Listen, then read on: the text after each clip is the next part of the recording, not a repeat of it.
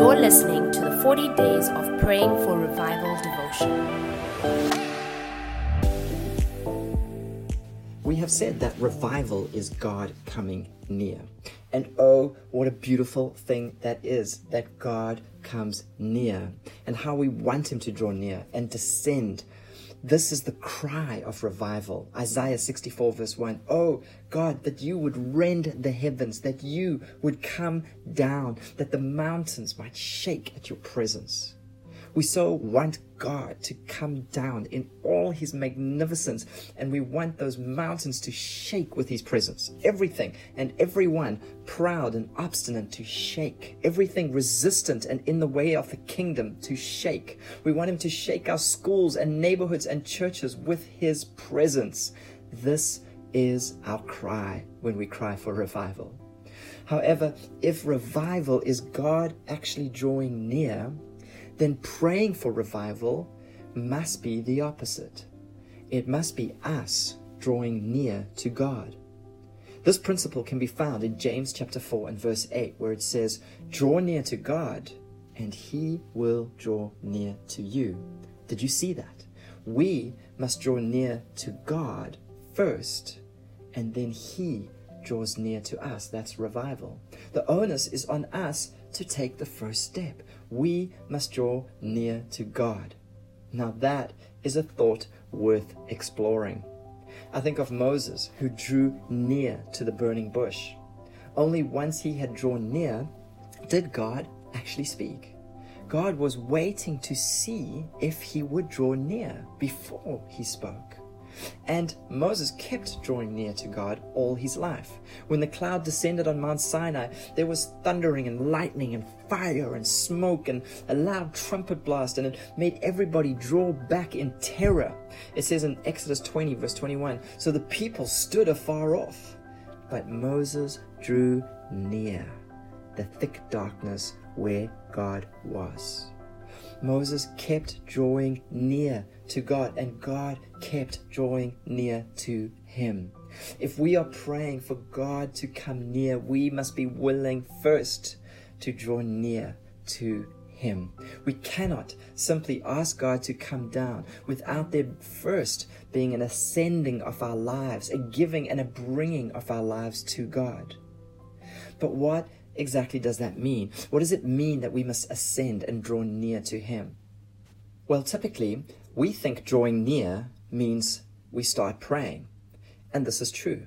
When we pray, we are drawing near to God. However, there is far more to this principle of drawing near, so much more than just praying.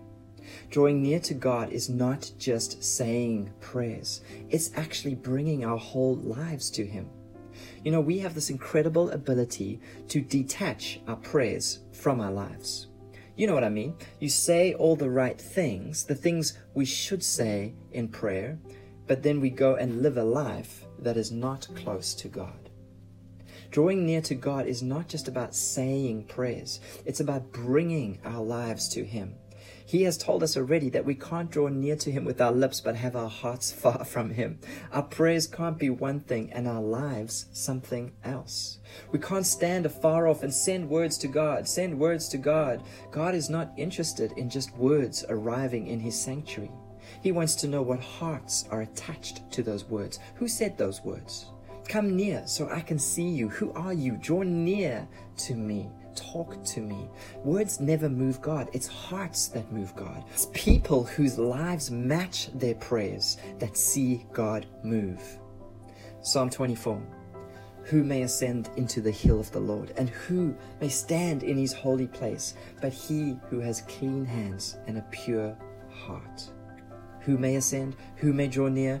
People who are willing to consecrate themselves, live holy, and live righteously. Drawing near to God is not just praying, it's committing to a life of holiness, one where we take every thought captive into the obedience of Christ. We guard our mouths, our hearts, our relationships. We confess our wrong motives. We do the daily grind of denying our flesh so that the life of Christ might shine brighter in us. It means becoming more godly, more godlike in our conduct, more holy, more forgiving, more releasing, more blessing, more loving. This is what it means to draw near to Him. We bring Him our lives. Behind every revival, we find people who didn't just pray the right thing, say the right thing, but people who committed to actually drawing near to God. So the journey to revival is not just a commitment to prayer, it is a commitment to holiness. Many times in scripture, the call went out for the people of God to consecrate themselves. Why? Because God was about to come down and do a great and mighty thing in their midst. Consecration comes before conquest. A commitment to holiness comes before revival. So, as we pray this morning for revival, which is God coming near, let's remember He does not just want our words, but our lives. And let's be the people who not only make prayer our daily priority and delight, but holiness as well. Because if we draw near to Him, He draws near to us. So, Lord, I bow my heart and I bend my knee. Send revival, but start with me. Pour out your spirit in an unprecedented way. May all who hear be saved today. May all who are saved proclaim the way. Lord, send revival and start with me. Thank you for listening to this devotion. We hope you are inspired to keep praying and to keep believing for revival in our days.